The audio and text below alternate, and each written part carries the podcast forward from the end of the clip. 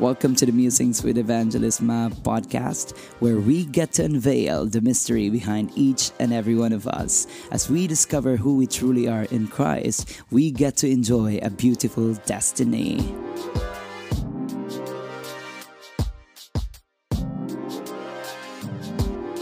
All right, so karon no pag-isgutan ka nato, we are gonna talk about um, counsel. Importante kay mga kaigsunan nga masayod ani mga butanga because each and every one of us at some point in our lives mangita-gitag mga katawhan eh, wherein we get counsel or advices from.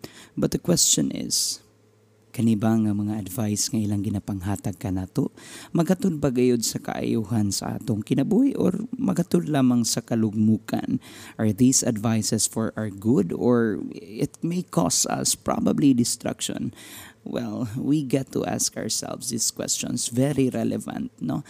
Now let me quote to you a portion from the book of Psalm chapter 1 verse 1 Oh, the joys of those who do not follow the advice of the wicked, or stand around with sinners, or join in the mockers.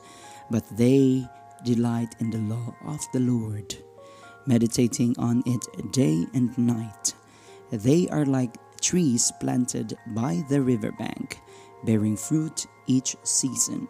Their leaves never wither, and they prosper in all they do but not the wicked. They are like worthless chaff scattered by the wind. They will be condemned at the time of judgment. Sinners will have no place among the godly. For the Lord watches over the path of the godly, but the path of the wicked leads to destruction. Okay, just for the benefit of everyone, no, I want everyone to understand that you don't have to be the most religious person for you to be called as somebody nga godly, no? What makes you godly is living by the principles of the Lord. That's just it. And by His grace, His transforming power, no?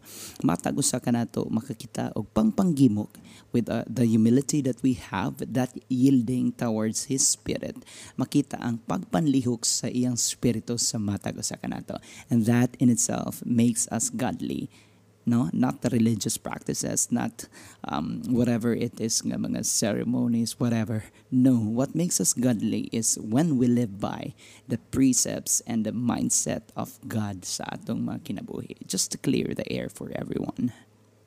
Now, going back to the topic of counsel, the dangers about going to the wrong counsel, going to people, regardless of whatever academic positions that they have, pila pa na ka-diploma that they have, pila pa na ka mga achievements that they have, aning kalibutan na if they do not live by the precepts and the principles of God, they, sorry na lang, they will be considered as people nga who do not live by His principles or slash or equals wicked. Ana lang nagkasayon mga But the good news there is regardless of how unassuming you look, regardless of unsa ka kasimple lang tao no or regardless of how simple somebody looks like, it will never diminish the power of the spirit that lives in that person.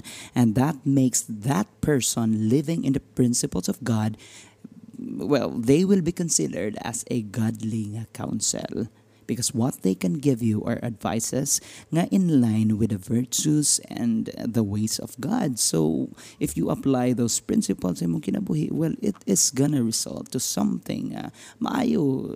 Definitely the eternal life nga you deserve so much. Ana lang.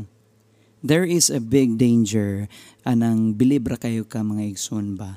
When it comes to um, secular nga mga achievements and you go to people nga maayo manurya nindot paminawon no? Adagang achievements aning kalibutan na. But the thing is if they do not live by the principles of God whatever advices that you take from them if you listen to the wrong counsel it can result to let's say sadness in your life no? Even in the professions that you have you can still be sad no?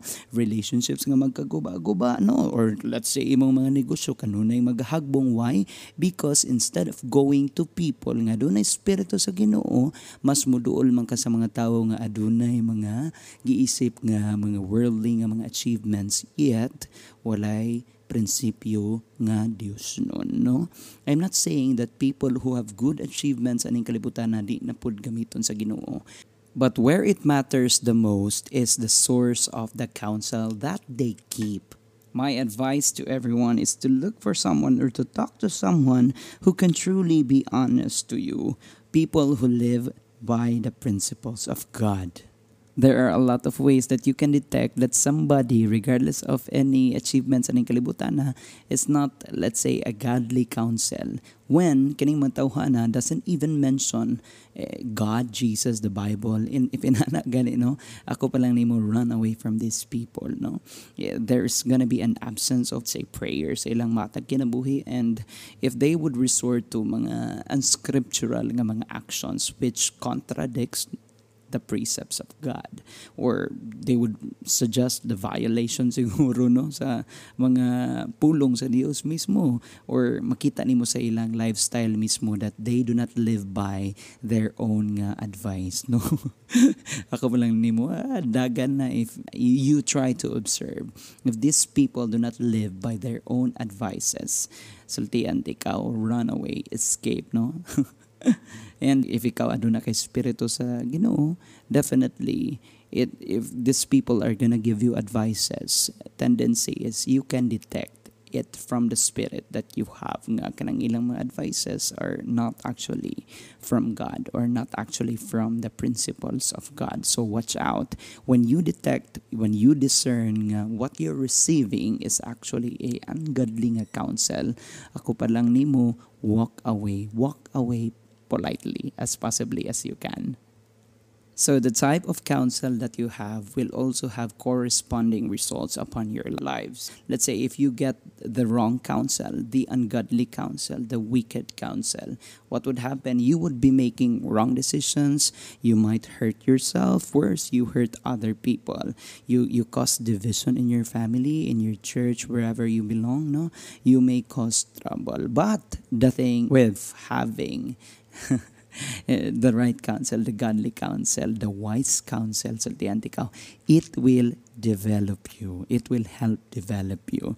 If ang mga ungodly nga counsel will destroy you, ang nakanindot, having the right counsel, having godly people upon your life giving you instructions not from themselves, but instructions from God, it will help develop you, definitely making you a better person. With outstanding decision making skills with the aid of godly advisors who fight for your cause for your benefit dapig kini sila kanimo. Do not be confused, this is not about self-righteousness. The godly counsel are not good by themselves. Put it simply, they are made by God as channels because God cares for you and He wants to advise you even on simple nga mga decision makings. He wants to be there for you because He loves you. He cares for you and it's not too late for you for a godly counsel.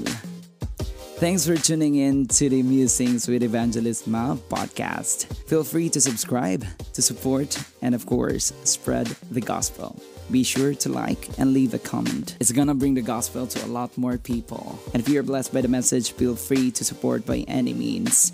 And I hope you tune in again next time.